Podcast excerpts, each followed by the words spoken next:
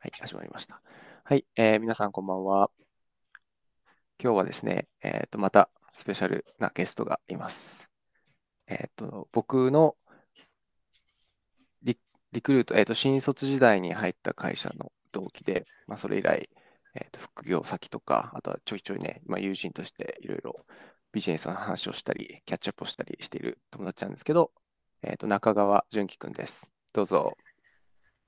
よよろしくお願いします。よろしくお願いします中川純喜です。ろしくお願いします。じ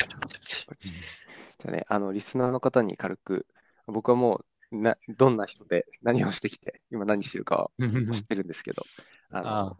リスナーの方に軽く自己紹介と、今はどんなことをしていて、あの、はい。っていうのを話してもらっていいですか？あ、わかりました。えーっと、KJ とは、まあ、リクルートの同期で、えーっと、2015年に入社して、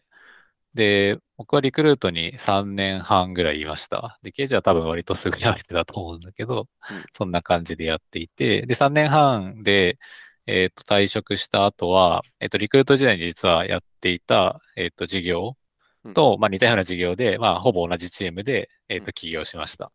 で、その、まあ、それは、あの、起業したアプリは C2C のアプリだったんですけど、ううんと、その後に、えっ、と、ちょうどどう、えっ、と、その、まあ、C2C のアプリの、まあ、会社がある程度目処が立ったところで、えっ、と、東京大学の、うんと、稲見研究室、まあ、先端科学技術研究センターというところにある稲見研究室あの、まあ、国のプロジェクト、まあ、大型の国のプロジェクトがあるんですけど、まあ、そこに関わり始め、まあ、割とそこでは PM みたいなことをやってました。で、その、まあ、PM として、こう、そういったプロジェクトに関わりつつ、まあ、研究者の方とか、まあ、いろんな研究シーズって言わ言うんですけど、まあ、研究の種みたいなのを、こう、発掘しながら、まあ、それを、こう、社会実装って言って、まあ、いろんな企業と連携したりとか、まあ、産学連携とかってよく言われる言葉で表現されるんですけど、まあ、そういったことを、まあ、やりつつ、進めてきましたと。で、まあ、ちょっと大学とか、まあ、国のプロジェクトの中だと、えーっと、だけではできないことが結構あるので、まあ、それを、うんスタートアップみたいな形にして、うんえーっと、まあ、よりこう加速して、あの、社会に出していきたい、出していくっていう活動を、まあ、途中からやり始めて、うんうんと、まあ、それでできた会社が自在へっていう、今、私が経営している会社になります。うんうんはい。で、まあ、もともと東京大学、私自身も東京大学の、えーと大学と修士出ていて、うん。まあ、ずっとあのロボットの研究をやってました。で、当時はまあ介護ロボットみたいな研究をやってたんですけど、うん。まあ、割とその今、その稲見研究室、稲見先生がやられている分野も、まあ、ロボットとか、まあ、AI とか、まあ、VR、AR とか、まあ、そういったものを使って、うん。まあ、あの、まあ、社社会をより良くしていくような技術が、あの、たくさんあるので、まあ、比較的そういった意味では技術的な親和性もあって、うんまあ、かつそのリクルートで学んだその新規事業のビジネス的なところも活かしつつ、今スタートアップをやうんやっていこうとしてる。っていうか、まあ、立ち上げてるっていう形になるよ。ありがとうございます。いや、もうだから基本的には、ね、現場で経営の第一線をいろいろゴリゴリやってきた感じなのね。そうですね。まあもうリクルート時代から新規事業の部署にいきなり配属してもらって、うん。まあもうかなり泥臭い新規事業のところからええ。0から1をずーっとやってきて、うんうん。で、01して、そろそろ1、今0、1、10ぐらいで10、100やろうかなっていうタイミングでまた0、1に戻って、自分たちでやり始めて、で、それも0、1、1、10ぐらいで、それ次10、100かなみたいな時にまたやめて、0、1を作るみたいな。まあなんか結果的に0、1ばっかりでも本当に01のね、え泥臭いフェーズを ひたすら、そう、だからね全然日の目を見てないんですけど、今のがで起業したい、起業してやっていくぞみたいなのもね、あの当時僕らが新卒で出会った時から言ってたもんね、だってね。あ、そうそう。だから、うん。今日当時、だから研修で、実は KJ と研修の時にすごく仲良くなって、うん。で研修でまあもう一人ヌルポっていうね、あの、うん。あの3人ですごくあの KJ とヌルポと僕で、まあ3人でよくその新規事業コンテストってリクルートって新卒でも応募できたりするんで、研修中に生意気に応募したりしてたんだけど、ああ、やってたね。またいろろんなその会社の役員の人に話聞きに行ったりしたよね。なんかそういうことを、なんか、まあ KJ が結構アクティブにそうやってアポ取ってくれたりして話聞きに行きつつ、うんなんかやってましたね。うんうんそれを会社の、その研修の中の一環としてって感じですか？いやいや、もう研修には組み込まれてないんですよ。だから勝手にやってたんですよ、勝手に僕やってたよねえー勝手に名刺を使って。勝手に、うんまあ、まあ、応募資格に別に新卒ダメって書いてないから一緒ぐらいのノリでやってました。もう新卒チケットをね、使いまくってたよね。うん会うときはね使いまくってやってましたすねごい。勉強になったよね。ネットワークもあったし。そうそう、いい会社だよね。やっぱりね、ああいう感じでちゃんと、新卒でも大人として扱ってくれるというか。うんうんうんうん本当に、なんか、ほ他のね、子会社の人たちにも会いに行ったりしたし、自分たちでなんかアイデア練ったりある、すごいいい経験だったよね。そうそうそうそうそうそうう。ん、で、あさっきそのちらっとヌルポって出てきたけど、まあ、はいヌルポくんは、まあ、ね、今、自在への会社の、あれ？そうです。あの、共同創業者です、ね。共同創創業者だもんね。共同経営者、はい、みたいな感じでやってます。うん。だから当時なんでね、レポなんですか、ちなみに。いや、そう、KJ の方が詳しいね。あそうあれ、なんですあれじゃない？多分多分だけど、ヌルポインターから来てるんじゃない？そうそう、まあヌルポイント、なんか、プログラマーそうですよね。うん。そう。なるほど。なんかあったそうそう。なんか、ヌルポと KJ はもともとインターン、学生時代のインターンで一緒で、はいはいそうだ。ね。で、そこでの確か、えっと、インターンの中でのその、ううちわネタみたいなので、あだ名がないから、ヌルポインターみたいな話になったと聞いてますけど、あからヌルポあ、あだ名が塗るだったんですねなるほど。理解しました。プログラマーらしい、ナードらしい、いいニックネーム取ってたよね。いいですね。わかりやすいです。本名、太田くんだから。そうそうそうんうん。っていう感じで。うん、じゃあさ、あの、今のやってる会社の事業内容とか、あと、うんメンバー体制とか、そこら辺も詳しく教えてもらってもいいかな。う。はい。今、自在エっていう会社は、まあ、さっき言ったように、その稲見研究室の、まあ、研究シリーズをこう社会に実装するみたいなところから始まったんですけど、まあ、とはいえ結構、どうしてもその大学でやってる研究と、その社会で、まあ、受け入れられるビジネスって結構、あの、隔たりがあるというか、まだまだ乗り越えなきゃいけないハードルがたくさんあるので、そうだね。まあ、そうなんですよね。まあ、なので、まあ、今は割と、あの、乗り越えやすいところからやっていってるようなイメージです。で、それが、えーっと、まあ、リアルタイムの映像伝送技術をベースにした、えーっと、まあ、遠隔就労サービスっていうのかな。まあ、そういったものを立ち上げてやってます。で、結構、あの、まあ、大手の会社さんと、えーっと、かなり業、あの、連携する、業務提携というか、連携しながら、うん。まあ、必要に応じてそのプロジェクト化して、うんと、まあ、なんとかの遠隔操作とか、うん。なんとかの遠隔現場化みたいなことを、うんうん。まあ、いろんな会社さんと複数とやってるっていう感じになります。ね、リアルタイムの遠隔操作とかすごい、もう社会インフラ作っていく上で重要があるところだもんね。具体的にはね、例えば、研気のリモートコントロールとかさ、そういったところうんにユースケースとしては考えてるわけだもんね。そうですね。研機の遠隔操作みたいなのも結構最近、まあ、ニュースよく見ると出てたりすると思いますし、うんうん。まあ、例えば自動車は結構自動運転っていうのが、うん、よく言われてますけど、まあ、例えばバスとかトラックとかになってくると、うんまあ、意外と遠隔操作の方がいいかもねっていう話もあったえりとか。うーん、そうなんだね。じゃあ運転してる画面を見ながら、なんですか、そのカメラからその動画を使って運転するそう、そうですね。まあ、マリカーみたいなイメージですねあ。そうなるほどするとマリカーみたいなイメージ確かにマリわかりやすい。でも実際にそれが、えっと、うんリアルのその、えっと、うん世界で動いてるみたいなイメージですかね。へえ、すごい。えー面白いな。じゃあそういったこう遠隔操作をする人のこう採用のジョブロールとかマリオカートが得意な人みたいな感じになるんですかね。そうそう。で、その、ままあ、マリオカートって僕すごい苦手なんですけど、マリオカート。全然勝てない。苦手だった。勝てない、うんそう、苦手意識があって、まあ、ええめっちゃ上手い人めっちゃ上手いじゃないですか。だか僕なんかいつも、うんそう、いつも落ちて、なんか拾われる側だったんですけど、なんか、うんそうそう。だから僕自身があんまマリカー得意じゃないから、うんなんかマリカー得意な人ができるだけだとやっぱ足りないなと思っていて、うんだからそこの操作性って、まあ、マリカーって結構ゲーム要素をあえて入れるために難しくしてる部分もあると思うんですよね。その技能を習得してそうだね上手く。なっていくみたいな。で、うんそのゲーム要素は、まあ、あった方がいいっていう話もあるし、うん。なければもっと裾野が広がるって話もあると思っていて、うん。まあ、ある程度こう上手くなる要素がないと面白くなくて、モチベーション続かなくて、やっぱり飽きちゃうみたいなのもあれば、意外と、うーんと難しすぎて、やっぱり裾野が広がらないっていうのが、まあ、そこの両立みたいなところをちょっと考えながらやってたりはしてます。ああ、なるほどうん。本当になんかプロダクト作って上っけでそのモチベーション設計をどうしていくかみたいな話で、ゲーム理論をどう入れていくかとか、なんかそこら辺の話になってくるってことだよね。そう、その辺の話も、まあ、今、今、今すぐできるわけじゃないけど、まあうん、おそらく今後、うんあの、うんそういったところも考慮しながらやっていく必要があるかうんうん。結構その01でプロダクト作っていくと本当にいろんな知識が幅広く求められる感じだけど、でもそこら辺のそのエキサイティングのところが純喜は好きなのかね。なんかそのずっとあ01。ーまあ、好き、好き。ええプロダクトも結構考えることことも好きだもんね。なんか。そう、そうですね。なんか、まあなん、なんていうのかな。そうですね。プロダクト考えるのも好きだし、その、結構、情報収集が好きだったりするんですよ、僕自身は。情報収集が。うん。で、なんかいろんなこう、あの、情報を常にこう、いろんな世の中のサービスとか調べて、結構常にこう、自分の中でストックするのが好きで。うんなんかなので、なんか例えばいろんなその、あの、会社のそのサービスとかを、例えば上場直前とかって目論見書とかいろいろ出るじゃないですか。うんなんかああいうのとかを見て、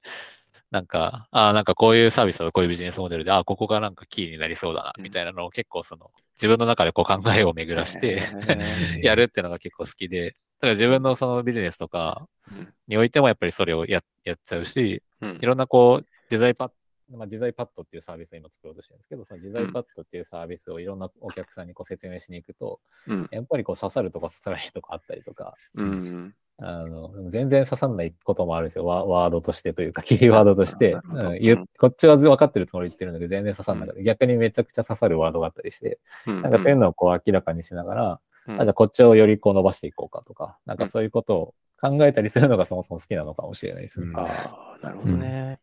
そのその刺さ、はいいいよ、どうぞ。あのあ、いいですかすいません。うんあ、そうですね。01の部分結構ややられて伺って、その、どういうふうにその、なんですかね、授業のアイディアっていうのを思いつくんですかね。その、どういうのがきっかけになることが多いですかっていうのが気になりました。ああ、結構自分が欲しいものを作るのが僕は多いです。はい。あの、なんか全く自分が使えないなとか使わないなとか、そうはい自分の、自分が全く使ってるイメージが湧かないものはあんまり得意じゃなくて。はい。だ自分が使うことを考えたときに、こう、あの、こういう、こう今、まあ、今既存にあるそのサービスでは、こう、解決できない課題とか、うんなんか、こう、捉えきれないようなニーズっていうのが、捉えきれるんじゃないかな、みたいなところから最初着想することが多いですかね。ううんん。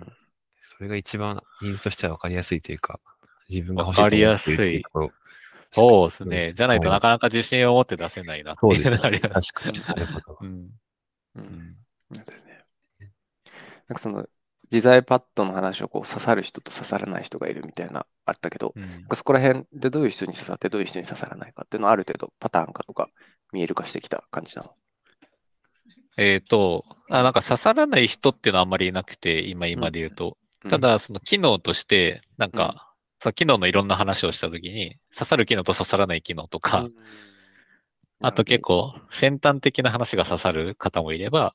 もうちょっとこう具体的な課題解決のところが刺さる方もいれば、結構うんその企業の方とか、その担当の方の今のその仕事内容に紐づいてるかとか、結構それで差があるので、うんなんかより、デザインパッドで言うと一つの活用事例に、例えば飲食店とか、うん。あとは、あの、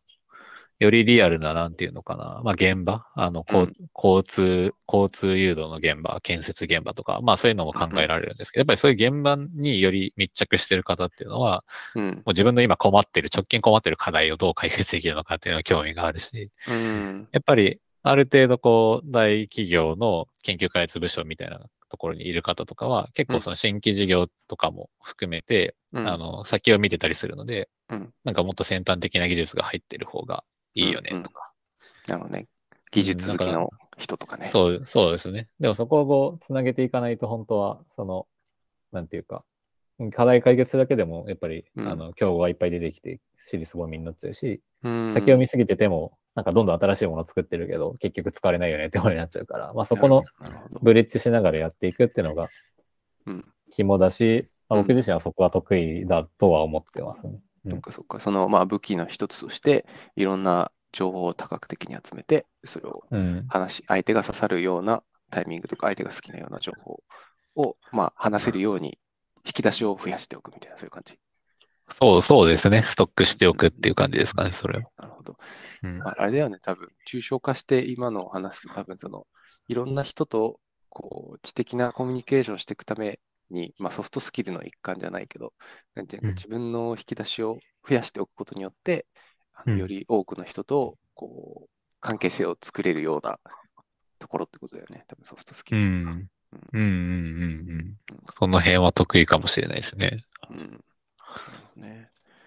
なんかその情報収集のスタイルとか、なんかそういうのは心がけてることとか、使ってるツールとか、なんかあるんですか？手当たり次第。手当たり次第かもしれないな、結構。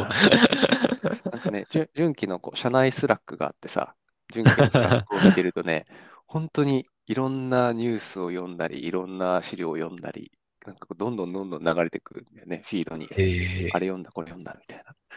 な。すごいそう速度でキャッチアなんかップしてるなと思って。うんなんか結構興味の幅も幅広いんで、うん幅広いのかなと思うので、うん。結構いろんなことがこう紐づいてこう考えるのが好きだったりもするので、結果そうなってる感じがあります、ね。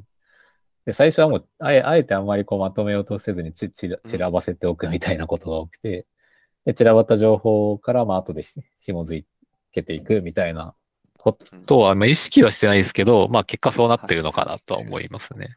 その紐付ける段階っていうのはどういうふうにされてるの？か普通に、なんていうか、頭の中で組み立てるみたいな感じですか？それともなんか、どっかにまとめてるんですか？あ、はい結構ノートにまとめたりはします。はい。あノートに書いてまとめたりとか、あとは、その、さっき、あの、ケイジが言ってくれたように、 Slack、社内 Slack で、あの、まあ、社内ツイッターみたいな感じなのかな？自分の、その、情報をストックしてるんですけど、はい。あの、そこを結構、あの、自分のその、備忘録的にも使ってて、まあ、そあの、ことあるごとにちょっとそこ遡ったりとか、はい。まあ、 Slack ってあまり検索性高くないんですけど、まあ、ちょっと、あ確かああいう記事あったな、みたいなのを調べて、ああ、そうだそうだ、この、この、この日にこういうの投稿してたな、みたいなところから、あ、これとこれ似てるな、みたいに紐付けていったりとか、うん結構だから自分用に投稿したりもしてますね。ああ、いいですね。はい。あれ基本自分用だもんね。うんそう、基本的に。周りの人が見て面白そうだったらコメントするし、みたいな。そうそうそうそう。いいですね。そういうチャンネルあるのいいですね。なんか、うんうん人のやつを、はい、見て学べるんで、自分ありがたいと思いますはい幅広す幅広すぎて、その、多分、なんか刺さってない人が方が多い。刺さってないメンバーの方が多いと思う。カテゴリーが。スルーした人もそれなりにいると思う。い やまあ、別にそれは悪いことじゃないから。いや、全然いいんですけどねう、んそれで。読んでほしいと思って発信してるわけじゃないからね。そうそう。まあ、多少読んでほしいというか、まあ、自分がこういうことを考えてるのの、わまあ、でも結構自分で文章を書くのとかあんまり、その得意じゃないし、まあ、時間もなかったりするんで、うん。まあ、この気になってるよ、こういうところにアンテナ張ってるよ、みたいなところが結構、うん。あの、それで示してたりするっていう感じなのかもしれないですね。うん。うん。ね、逆にその裏を返すと、その純喜が今そこら辺興味がある知識とかうん。情報とかトピックとかをこう見てう、ん。ある程度こう推測して、なんかそこら辺の外堀を埋めるような感じで自分で自発的に動いてくれるみたいな人がいると、それはすごいそうそうそう。刺さるみたいな感じだったりするんじゃないそうそう。だから結構、なんか、ああ、そういえばあんな記事あげてましたよねとか、うん。なんかそう言われると結構嬉しくて、うんうんうん。時々そういう子というか人はいるんですよ。見てくれてんじゃんみたいな。そうそうそう。いいですね、それ。で、結構必ず若手の子に言うのは、まあアンテナをとにかく張張ってほしいっていうふうによく言っていて、うんうんアンテナって後から貼れないんですよ。なんかうん、その、ほうその、その貼った時点からじゃないと貼れなくて。でも結構時間って巻き戻せないと思ってるんで、うんそのアンテナを張り始めてからの期間で結構情報量って変わってきちゃうなって思うから、うんとにかくアンテナを張張れるのであれば早めに貼った方がいいっていうのはいつも言言ってますね。うんそれ、いい話だね。確かに。なんか過去に遡ってアンテナ張って、埋め、張ってなかった時のキャッチアップ過去に遡ってするみたいなできないもんね、確かに。そう、なんか、僕自身の性格なのかもしれないですけど、こう調べようと思ってると、こううん結構、あの、あんまりあ飽き飽きちゃう、すぐ 割と、その、うんそのなんか3時間ずっと調べ続けるみたいな結構難しかったりするじゃないですか。うんはいまあ、集中力的な話でも。まあ、あと、うん Google のなんだかんだで検索の順位で結局結構ね、あまあ、Twitter でもいいんですけど、そこに結構影響されちゃうので、本当に欲しい情報って必ずしもなかったりすると思っていて。うん。うん。なんでね、その時その時のちゃんと自分のログを残しておくみたいな意味で、でもそれって巻き戻せないんでも、うん僕で言うと5年前からアンテナ張ってるところ、領域とかもあったりするから、うん。そこはやっぱり、うん、5年前に貼っといてよかったなって思うことが結構多々ある、あったりするので。蓄積されていくもんね。そうなんですよ。あの、あそうですね昨日、若造さんと喋って、あの、若造さんがその技術のキャッチアップをするときに、結構主選択をするみたいな話をされてたんですけど、そのうんやらない、やらないものを、その、うんまあ、やる、決めるみたいな。そういうのって逆にありますか？なんか、これは、もう見なくていいかなみたいなのを決めるとか、それとももう結構幅幅広くネットワークを張っておくっていうのが大事だなっていう思われますか？あー僕は結構幅広く貼っちゃうタイプなんですけど、さすがにもう全く、全く、そうだね。えじゃあよくわかってると思うんですけど、貼っちゃうタイプなんですけど、はい。でも、こうあまりにも関係ないもの、はい。あまりにも繋がってこないなって思うものはさすがに貼らないようにしていて、いはいはい。やでも、なんか、その見極めって結構難しいんですよ。そうですよね。うん。そう。うんだから、繋がってきそうな、だけど、貼っといた方がいいものと、まあ明らかに繋がらないよねって見極めるところっていうのは、うんなんか、その言葉以上に結構難しいなとは思っていて、そこもじゃあ長年の勘っていうか、があってこそできるところはあるのかなって感じですね。うん、まあ、う勘ん、勘でしかない勘ですけどね。そうですよそこね。まあは。それはわかんないですもんね。うんなんか明確な基準があるわけじゃないですけど、まあでも逆に、逆に言うと、なんかこれ嫌だな、これあんま好きじゃないなっていうのも貼るようにはしてます。なんかああ、逆にうん、必要そうだなってものは、そうですねよ。くっていう。この世界観あんま好きじゃないな、みたいなのも、できるだけ貼るようにしてたりはしますね。うんうんううんん。あの、その、繋がってきそうであれば、その、そうだよね。いや、なんか本当にいつも純喜と話してて、ここら辺に対する、情報に対する考え方、僕と真逆なんだけど、えーあ、そうなんですね。うん、あどっちもどっちかなと思ってて、僕は自分のスタイルが、こう、スコップで地面を掘るような感じだと思っていて、なんかこう、すごい T, T 字型なんですよね。こう、このトピック、例えば Web3 だと思ったら、そこをただもう気が済むまで深掘るんですよ。ガガーってこういう、どんどんどんどん下に穴を掘っていって。で、それ大体キャッチアップできたなと思ったら、トピック変えて、じゃあ今度は、じゃあ、えっ、と、なんだろうね、じゃあ、へウェウェルビーイングとヘルスだみたいなのとかね、ニューロサイエンスだみたいなの深掘っていくんだけど、純喜はなんかこう、あの、畑をこう、好きでこう、耕してる感じなんですよね。ちゃんと幅広く、こう、耕かして、だから普段自分が定期的に得た知識もこうまめに整理したり、アウトプットしたりして、こうちゃんとこう体系的にこう、ちゃんと畑を耕してるみたいな感じなので、うん、はいなんかこう、なんかそこがうまいよね。僕とは全然違うというか。うん。うん、なんか、なんか偶発的なやつを結構期待しちゃうタイプですよね、そういうのと。だから、さっき言った繋がる繋がらない結構難しいんだけど、まあうんなんかに繋がるな、かもなっていう期待値の見積もりが、うんまあ、よく、悪く言うと甘い。よく言うと結構その期待値がうん 大きいっていう、大きくしちゃいがちっていうのがあるのかもしれないです。うんうん。うん。うん。ね、なんか経営の壁打ちみたいな話しててもいいか、一回エッセンシャリズムの話とかもしてたよね。なんか選択集中の。ね。してたね。グレッグ・マキオ KJ から、KJ からよく怒られるというか、そうなんです。急を、急を据えられるんですけど。え。ー、そうなんですね。まあ僕と KJ は結構真逆なんで考え方あー。そう。なんかこうお互いの話してると、お互い、おお互い多分極端だから、なんかはい。いい感じにこう、バランス行き過ぎた時に戻してくるんですよね、お互いの存在が。あ、いいですね。なんかその関係性。そうそううんうんそんな感じですね。ねうねん。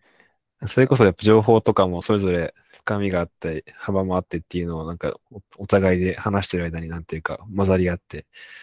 なんか喋るだけですごい、うんそれぞれえなんか得られる関係がいいですね。なんていうか。うんはい。そうねまあなんか同期時代から出会ったそう、出会った時からそんな感じだったなと。えうんー、いいな。うん周りからすると喧嘩してるように聞こえたこともよくあると思そうそうそう。あ、そうなんですか。か最初の席も部屋のはい多分もうよ隅、隅、なんかなんていうの、そうだった右上と左下みたいな感じ。もう真逆だったんですけど。ああ、そうですね。そうそう、それは関係ないかもしれないけど。うんでもまあなんかそんな感じで本当にうん喧嘩してる。まあてか、ヌルポによく止めてくれもらってたことあった気がするな。そうだと。KJ がそうそう言い争ってたの。そうそうそうそう。えー、なんかそういうイメージないですね。全然。ここへ来ても ね、机のレイアウトとかも結構大事だけどね。なんか、まあちょっと変わ変わるけど、なんか、その会社のカルチャーとかメンバー同士の関係性をこう作っていくみたいな感じで、誰がどこの座るかとか、オフィスのレイアウトとかもすごい結構、深層心理に関わってくるから、うん、うんそうん。こら辺も気にするよね。うん。確かに確かうん。そのさっき、こういうめ、なんだ、情報を勝手にキャッチアップしてくれるメンバーがいると助かるみたいな話あったけどさ、なんかもうちょっとこう今のメンバー体制とか、あとミッションバリューみたいな話もちょっと深掘っていきたいんだけど、うん、はい。今、じゃあ、自在絵はどういうミッションとバリューを使っているんだっけ？ああ、バリューズでいくと、うん。あの、なんか4つぐらいあって、なんかかっこいい感じで考えてたのあったよね。なんか、まあ、そうなんですよ。これ僕がね、ひねくれてるんで、かん漢字で一文字みたいな。しかも、3つでも5個でもなく4つみたいな。うん。そんな感じで作ったのがありますね。でも、基本的にい言いたいことは、その、なんていうのかな。結構周りに誇れるような仕事をしましょうだったりとか、まあ、うん丁寧な仕事をしましょうだったりとか、あとはまあ、お互いをちゃんと思いやって仕事しましょうみたいなことが、まあ、あの、書かれているバリューズになりますね。うん。で、あの、ミッション、ミッションというか、結構まあ僕自身が掲げていることだし、デザインでやっていきたいことにもつながるんですけど、あのまあサイトとかにはデザインな世界とかって書いてあるんですよ。で、すべての人が軸を超えて働ける世界。え、まあ、つを作りますみたいな感じで書かれてるんですけど、まあこれそもそもななんでそんなことを言ってるのかっていうと、まあもちろんその、あの、まあ稲見先生のプロジェクトに関わり始めて、まあその稲見先生がやられてる、研究されてる研究というのが自在化身体技術っていう研究なんですね。で、まあ要はロボットを遠隔操作したりとか、まあさっきの建設機械だったり、車だったり、まあいろんなものをこう遠隔で動かせるようにするうんところの、まあインターフェースだったりっていうのを研究されてる先生うんですと。まあもちろんそれだけじゃないんですけど、うんまあ一部分を切り取るとそうですと。うんえっ、と、まあ、その中で、ちょうど僕が関わり始めて1年か2年経ったぐらいかな。ちょうどコロナが1年経ったぐらいの時期だったと思うんですけど、僕が脳梗塞になって倒れて入院した時期があってそう、ん。まあ、そその時に入院1ヶ月弱ぐらいしてたんですけど、うん。まあ、脳の病気なんで、結構なんていうのかな、同じ病棟にいた人た方々が、うん。もうすごく夜中に叫びまくるとか、うん。でもずーっと寝たきりになっていて、なるほまあど、ね。僕自身も最初入院した時は、もうなんかベッドから立ち上がらないでくださいみたいに言われて、うん。なんか立つと危ないから転げ、転げるからみたいな。いやさ、立たないでくださいって言言われたらもう何もできないじゃないですか。何もできないコンビニにも行けないし、うん。で、点滴もずっと繋がれてるから、まあ自由にも動けないし、うん。まあ、みたいな状況で、まあそういう同じような境遇の、まあ、患者さんもたくさん同じ病棟にいて、うん。やっぱり夜中になるとこう、あの叫び始めちゃうような方もいたりとか、まああと看護師さんにすごい、あの、悪態をついてるというか、なるほどね。ばっかりの患者さんもいたりして、まあ、まあ、僕自身もその脳梗塞、た幸いこう軽度だったんで、うんあの、その後一応支障、仕事とかで言うと支障なく、うんあの、できてたりするんですけど、うん。まあ、もしこれがもしもうちょっと進んで、本当になんか、あの、立ち上がれませんとか、もうんう一生ベッドから立ち上がらないでくださいとかって言われちゃうと、まあ、どうなってるかわかんないなと思うし、うんまあ、実際周りにはそういう患者さんもたくさんいたので、そっか。あの、そういう方々が社会に参画できたりとか、うん。なんかこう働いて、その社会に価値を提供して、まあその、まあ仮に一つの方法としては報酬を得るとか、まあなんか社会の誰かと触れ合うとか、他の誰かと触れ合うとか、なんかそういった世界観って作れないのかなっていうところから、うん。あの、割とこうミッションをうん。まあ一つ固めていったっていう経緯がうん。あります。うん。ねうん。多分あの経験は純喜にとっても結構ライフチェンジングだったんじゃない？だいぶライフチェンジングで、まあ、そうん。そういう意味だと、うんとまあ、会社の経営みたいな01みたいな話はさっきから知ってるんですけど、うん。なんか、まあ、やり方ってすごく大きく、あの、二つに分かれると思っていて、自分たちで、その、あその会社の経営においてっていうやり方です。ね。まあ、い今時のというか、うん。そのベ,、まあ、ベンチャーかスタートアップかみたいな話だったりもするんですけど、その本当に自分たちで稼いだお金のみで、うん。えーっと、まあ、経営していくスタイルっていうのと、まあ、うん。外部の投資家、まあ、ベンチャーキャピタルをはじめとした外部の投資家から資金を調達して、うんまあ、加速度的にやっていくスタイルっていう。結構うん病気になる前までは、もう自分たちのペースで自分たちのあの稼いだお金で事業に投資していって、うんまあ、あの、緩やかに成長していこうみたいなことを正直考えていたんですね。だから結構硬いビジネスで、自分自身も結構その事業計画を作りやすいビジネスみたいなのを、まあ、軸にやってたんですけど、まあ、その病気になってから結構まあ本当にいつ死ぬかわかんないなっていうのを思った時期も、うん。思ったこともあって、まあもうこれはちょっとなかなかこう緩やかにやっていっただけでは作れないものもあるし、解決できない課題もあるぞと。で、本当にうん。届けたい人たちにちゃんと届けられるサービスを作れるか、このままだと作れるかどうかもわかんないなって思ったのもあって、うん。割とそこからこうスタートアップ思考というか、まあもう資金調達して、ちゃんと、あの、加速度的にやっていこうと。その代わりリスクもあるけれども、ちゃんと自分たちが信じたその事業だったりとか、うん。まあ僕の場合は研究をそのまま社会実装するっていうのを結構昔からずっと大学時代からやりたいと思ってたんで、うん。まあちゃんとこれだって思った研究を、うん。あの、に投資して信じて、まあ事業化していくっていうところを、うん。えっと、より強く、まあそれ、もうそれだけで勝負しようみたいになってったのがそのちょうど同じぐらいの時期というか、まあ病気になってからそういうふうに思ったっていうところはありますね。そうだよね。でも会社の経営方針みたいなそれを機にガラッと変えてたもんね。うん。そうなんですよね。変えていったっていうのもあります。うん。確かに。なんか、歩いちゃダメって言われるのかなり厳しいね。なんかこう、人ってそうこそうそうあ。自分の足で自律的に動いて世界を広げていく生き物だからさ、なんか聞いたことあるけど、ろおおじいさんおばあさんになった時に手が麻痺、上半身が麻痺になった人と下半身が麻痺になった人って、下半身に麻痺になった人の方が早く老衰しやすいみたいなの聞いたことある。うん。えそう、そうだと思いますね。うん。か。ーなんか、その、きその起業して病気になってっていうのを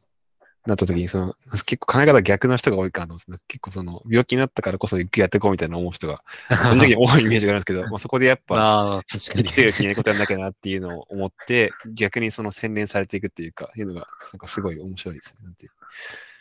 確かにそうですね。逆のパターンもありますよね、きっとそうですね。。なんか、もっとその、うん緩やかにやっていこうみたいに思う方なんなら、が多いイメージがあって。なんならちょっと地方に行ってゆっくり過ごそうみたいな。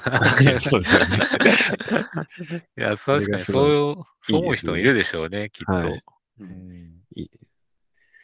確かになんでそう思わなかったんだろうな。うんね。不思議ですね、確かに。うん。やっぱやりたいことがあってっていうのがすごい強かったのかなっていうふうに思ったんですけど。まあそうですね、やりたいことあったっていうのと、結構、あの、当時、まあその、まあ、会社経営してメンバーもこう十何人とかいる中で、はい。まあ僕が病気になってかなり迷惑かけちゃったんですけど、かなりそこを支えてくれたメンバーをたくさんいたんですよね。まあはいたくさんた支えてもらったっていうのもあって、まあそこの、まあそうやって支えてくれる、あの、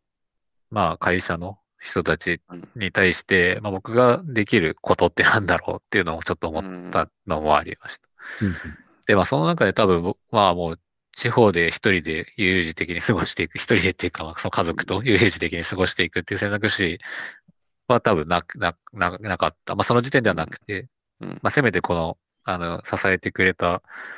あの、会社のメンバーに、まあもちろん家族も支えてはくれましたけど、まあ家族ははい一生ずっと一緒にいると思うし、はい。まあ少なくとも会社のメンバーに対して、今、これから、まあ5、6年とかでちゃんとリターンを返したりとか、恩返しするにはって考えると、うん。必然的にそういう考え方になったのかもしれないですね。いいですね。いやーめちゃくちゃいい会社ですね、これは。いい話だな。う んはい。うん。いや、なんかその、純喜が作ったミッションとかバリューを見たときに、なんかそこら辺のその、恩返しという言い方ではないけれども、このうん。ちゃんと貢献し合うみたいなところがすごい体現されてるなっていうのは、なんか感じたんだけど、今の話を聞いてすごい納得した。な。そうですね。ね、研究をちゃんと社会実装していくみたいな、そこが多分もともと、多分ね、大学もね、大学院行っていろいろ研究の観点から多分やってるから、その実装、うん。うん社会実装したいみたいなのすごいあって、でそれをやっていくために、あの、なんだろうね、01の会社立ち上げたりしてたけど、そのタイミングで多分、ね、あの小脳梗塞とかなってるから、より、うんあ。の加速してうんやっていきたいみたいな思いも強まったんじゃないかなと思って。そうそうそう、そうですね。うんうん。そう思いますね。うんうん。そうだよね。やっぱりその、純喜の周りには、その自分の、なんだろうね、ゴールを達成するのをサポートしてくれるというか、それこそミッションバリューに合うような人が自然と集まってくるような感じ、今は。ああ、そうですね。バリュー、バリューとかあんまり打ち出してないから、なんかもっとわかりやすくした方がいいんじゃない？みたいな議論はずっと常にあるんですけど、うん。まあミッションというかその作っていきたい世界観みたいなところは、うん。あの、必ず最初に言うようにしているし、うん。うん。割とそこは、あの、マッチした人たちが集まってきてくれてるし、ね。入ってきてくれてるんじゃないかなと思いますけど。うんうんうん。うん。なんか、でちょっと過去に遡って深掘ってみたいんだけど、なんかその大学院で当時どういう、うん。そもそも研究をしてて、そこから今にこうつながってきたかみたいなのを聞いてみたいんだけど、大学院時代は介護ロボット系の研究だったっけ？あ、そうそう、そうですね。まあ、介護ロボットっていうとちょっと、あれ、なんか。まあ、研究者の人たちから言い過ぎって言われると思うん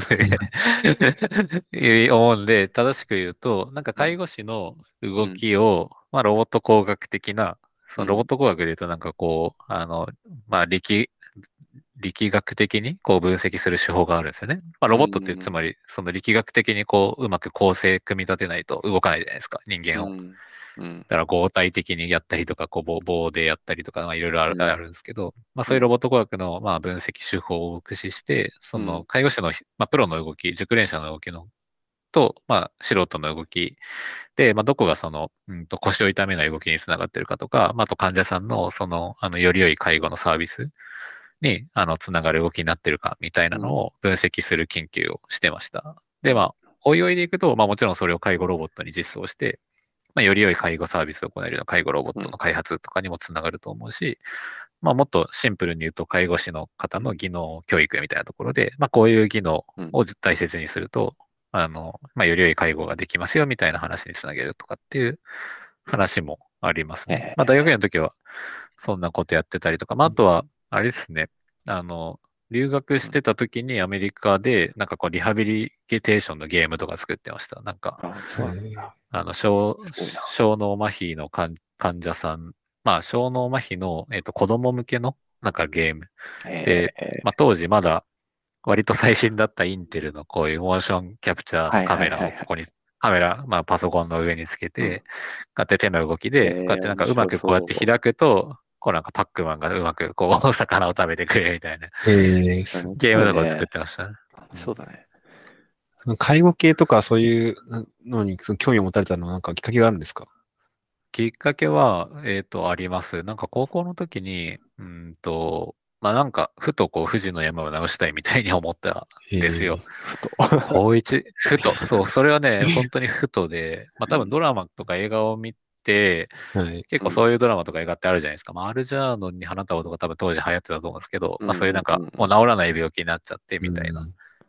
やつを見て、なんか治らない病気ってあるんだって、まずあー。衝撃だったのと、うん。なんで治らないんだっけみたいな、結構その、まあ当時の高校生の知識でも医学は発展してるし、うん。病院もたくさんあるし、うん。まあ優秀なお医者さんもたくさん、まあ情熱大陸とかに出てるのに、うん。なんで治らないんけみたいに純粋に思ったところから、うん。まあ治らない病気があるのであれば治せるような技術だったり、うん。まあ最初、当時、当時最初は医者になりたいっていう、お医者さんになりたいと思ったんですけど、まあなんか、あの、医学部の、あの、いろいろと、あの、学校の説明とか見てたりとかしたら、なんか親が急に、あの、工学部の、なんか、うん。なんだっけな、工学部なんか心臓、人工心臓とか、うんうんなんか手術ロボットとかやってる工はい学系の、なんか、あの、パンフレット持ってきて、ね。これ、これも読んで、読んでみろって言われて、はい。そうなんだ。で、読んでたら、あ、なんかすごい先端的な解決策で治せる病気ってたくさんあって、なんならそっちの方がもっと全世界の人とかにアプローチできるかもなって思って、へそっから工学部というか、うん。医学部じゃなくて、その工学的なアプローチだったりとか、あ親御さんので線形の目がすごいですね。なんか、なかなか、普通の人、それこそただ普通に言っちゃ普通の人だったらなんかその、うん。医学部行けっていうイメージがあるんですけど、どっちかって言ったら、親は、いいうちの親はたまたはまその、なんか、中高の、あ中高一貫校のその進路部長とかやって、はいやってる感じなんで、うんうんあの、医学部を受験して何、何浪みたいな、四浪みたいにしてる、その教え子たちをたくさんいてたから、なんか後々聞くと医学部に行ってほしくなかっただけっぽいんですけど。ああ、うんそう。そういう裏があったんですね。美談は美談ですよ。はい、そうです ね。すごいな。すいません。そのハンストーリ聞いあそうですたな。そうで、そその工学系、だから工学系に進んで、まあ、さっき言ったような大学院とうん。か留学先でそういう研究をして、うん。うん。で、リクルートの最最初 KJ とかヌルポと3人でこういろいろ構想してた時も、なんかそういう研究とかをこううまく活かした事業とかも確か考えてたと思うんだよね。だね。うん。え、なんかその、ね、結局、じゃあ工学部というか、そっちの方面に行き着く、自分のその進路を考えていくにあたって結構割とじゃあ親の存在は大きかったっていう感じなの。ああ、親の存在は大きかった。そういう重要なところで、こう、割といいアドバイスをくれたみたいな感じ。まあ、う。そう、うん、そうっすね。うん。うんでもなんか、あれですよ。うちの親はもう医学部うんじゃなくて工学系とか農学系に行けって言ったり、うん。あ動画東大受けるときも、うん。いやいや、なんかその模試の点数みたいな反対だろう、反対が関の山だろうとか言ってたぐらいなんで、うんうん これ天の弱的に結構選んでるところはある。うんそうなんですね。うん進路部長だから、こう、割と現実的というか。そうそうそうそう。うん。そんな感じのところ。まあでも影響を与えてる、いいいい意味でも悪い意味でも影響を与えているのは間違いないですね。それワンチャン、純喜の天の弱の性格を理解してて、あえてちょっと反対って言ってみて、こう、ジャンプさせだるみたいとしたな。らすごいよね。すごいですね。深読みがすごい。だとしたらすごいですね。うんうんそっか。ちなみにその、あいあのキャリアの中、稲見研究室と関わってプロジェクトマネージャーされたっていうのがあったと思うんですけど、それはまたインとは別ってことですよね。あえっ、と、そうです。えっ、と、大学院は修士出て、その後リクルートに就職して、まあ、KJ とかヌルポとありましたと。はい。で、そこで3年半やって、えっ、と、そこから、えっ、と、起業してます、一社。で、それが目処だったぐらいの時に、稲見県に関わり始めたっていう感じなので、じゃあ起業したその会社の一環で関わったっていう感じですか？えっ、と、厳密に言うと、企業、一社企業を間してるやつとはまた別の会社として関わったっていう言い方ですかね。だから、会社としては僕は3社目になるのかな。3社目の、で、残り、後半に2社は企業、自分で企業から関わってやった2社ですけど、その2社目の企業の時に、まあ、その、ちょうどその研究開発型で、あの、いろいろと大学の研究を社会実装するっていうテーマ、まあ、はいその時はまあバクッとしたテーマだったんですけど、の会社を作ってたんで、まあ、ちょうど、あの、稲見先生とか稲見県のプロジェクトとの親和性もあって、へえあの、ちょうどタイミング、いろいろタイミングが重なって参画させてもらったっていう感じですね。じゃあ前からちょっと話を聞いていて、興味があったっていう感じですか？稲見研究室については。あそうです、そうです。そんな感じですね。あの、前からちょっと、あの、興味はあって、うんはい。あの、まあ、一回稲見県に遊びに行ったんですけど、そしたら稲見先生がいろいろと説明してくださって。で、その、ちょうどなんかその PM というか、その研究、プロジェクトのマネジメントだったりとか、まあ、社会実装したりとか、あとアウトリーチってその言うんですけど、その広報みたいなところの、まあ、すごい取りまとめられる人材が必要だと思ってたらしくて、うんねまあ、ちょうど、ちょうど僕がマッチしたっぽいですね、そこに。うーんそれもなんかすごい珍しいというか、あんまりその会社として研究室に関わるっていうのが、僕はそのまあ文系ってこともあって、あんまりその、まあ、親しみがなかったんで、そういうのもあるとかっていうのが、なんかいい面白いですね。ああ、そうですね。そこに関わっていくみたいな。うん、そうですね。稲見県は結構その辺が、なんていうんですかね。まあ、社会実装、うーん、まあ、スタートアップやりながら博士課程に在籍されてる方もいますし、うんその普通にこう学生さんで博士課程まで取った後に起業する方もいるし、みたいな。結構なんかその辺が、なんていうのかな。ビジネスも見据えながらやってる、モチベーションの高い学生さんだったり、研究者だったりの方が多いですね。うんね、多分稲見先生も多分業界じゃ超有名人だから、すごい優秀な人とかが集まってきやすいんじゃないかな。そうそうそう、そうです、そうです。あの、まさにそんな感じで、うん。あの、特にこの、あの、まあ、昔からもちろんその有名な先生だし、いろいろと、例えばツイッターのフォロワーもめちゃくちゃ多かったりするし、あの、研究、一つ一つの研究をものすごく評価されてる、まあ、世界的にも評価されてる先生なんですけど、特にそのメタバースの、その、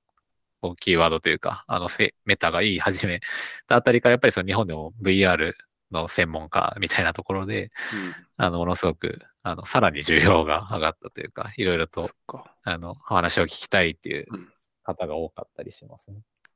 ね、時代のトレンドも相まってというか。うん。でもう一回ちょっと会社の方に話を戻してもいいですかね？はいえっと、えっと、あの、その、実際にその具体的にどういうのを、なんですかね、えーサービスを出そうとしてるというか、どういうものを作っていこうって気になったんですけど、まあ、その飲食店とかのうん、に出していこうって話とか、工事現場とかって聞いて伺ったんですけど、う具体的になんかどういうとこものを作らされてるんですかね？具体的には、ものとしては、えーっと、まあ、飲食店は割と、あの、サブ的な感じで、はい。本丸はなんか工場とか、あと建設現場とかに、あの、こうおお置くカメラはい。がまずベベースになります。で、そのカメラが、えーっと、すごく広角、まあもちろん360度っていうのがあの最大ですけど、まあ、360度、まあ、もしくは広角のカメラで、はい。それを、えーっと、すごい低遅延で高画質にあの送れる映像を、まあ、遠隔地に送れるっていう技術が、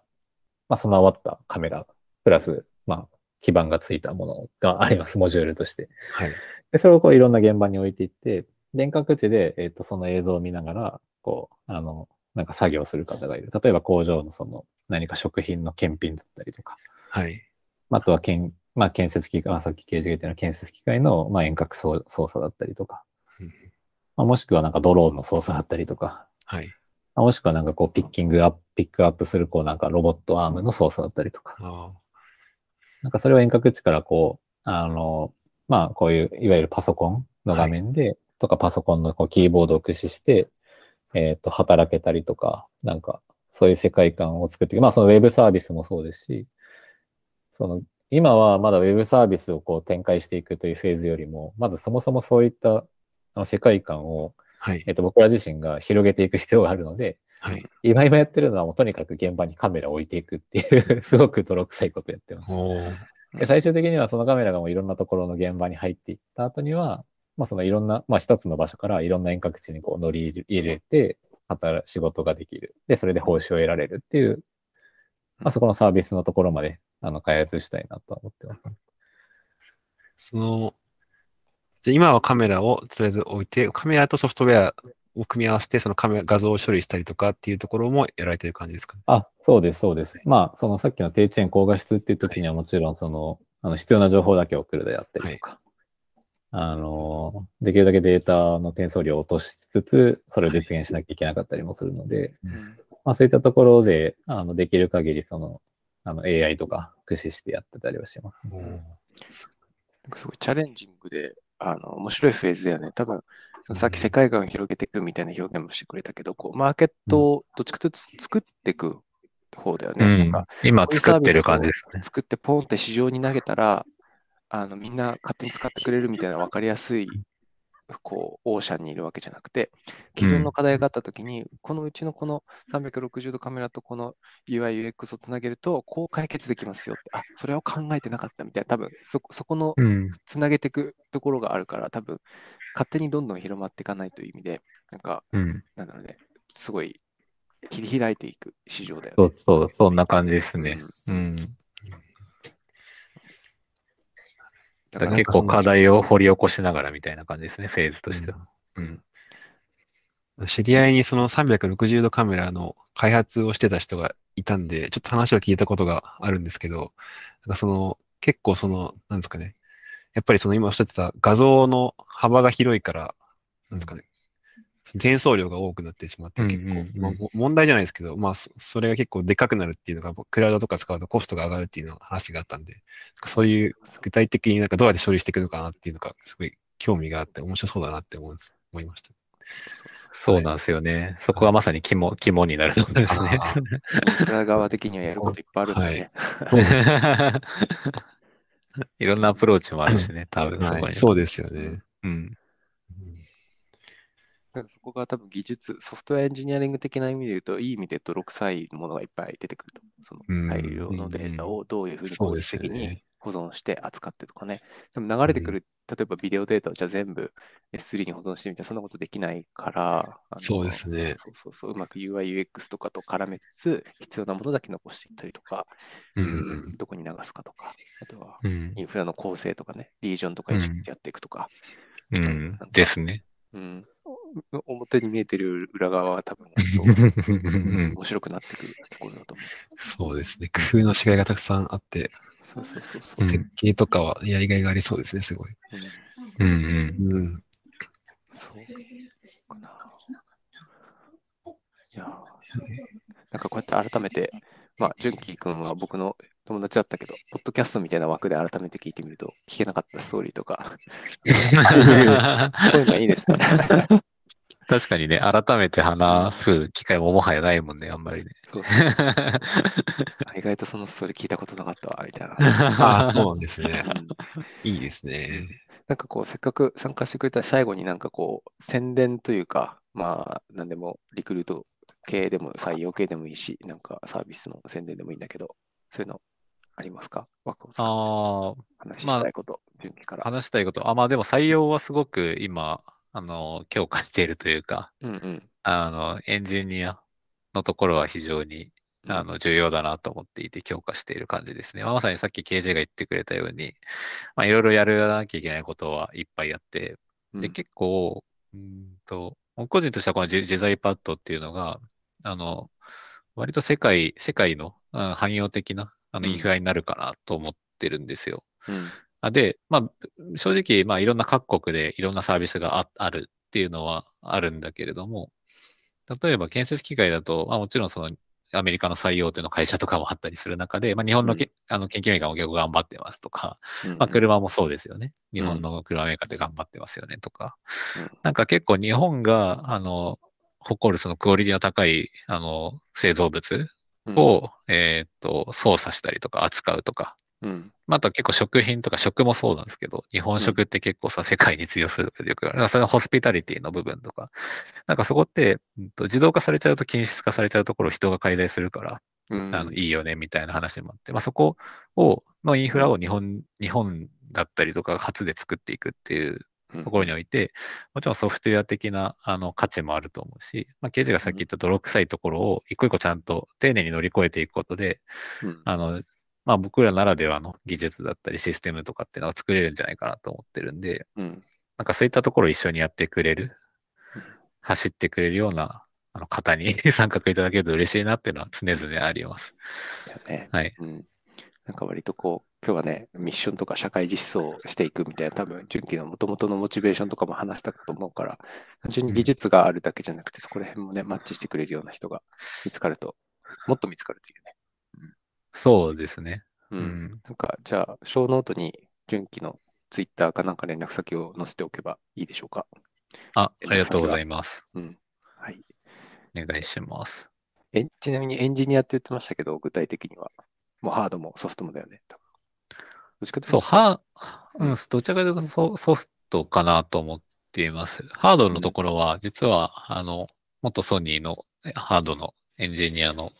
子が2人ぐらいいてくれていて、もうものすごく彼らできるので、うんできるかつ、あの、かなり頑張ってくれてるので、まあ、一旦は大丈夫かなって思ってる部分もあって、まあ、もちろんいてくれる分には助かるんですけど、どちらかというとソフトウェアの方はこ困ってますっていう感じで、うんうんもっと、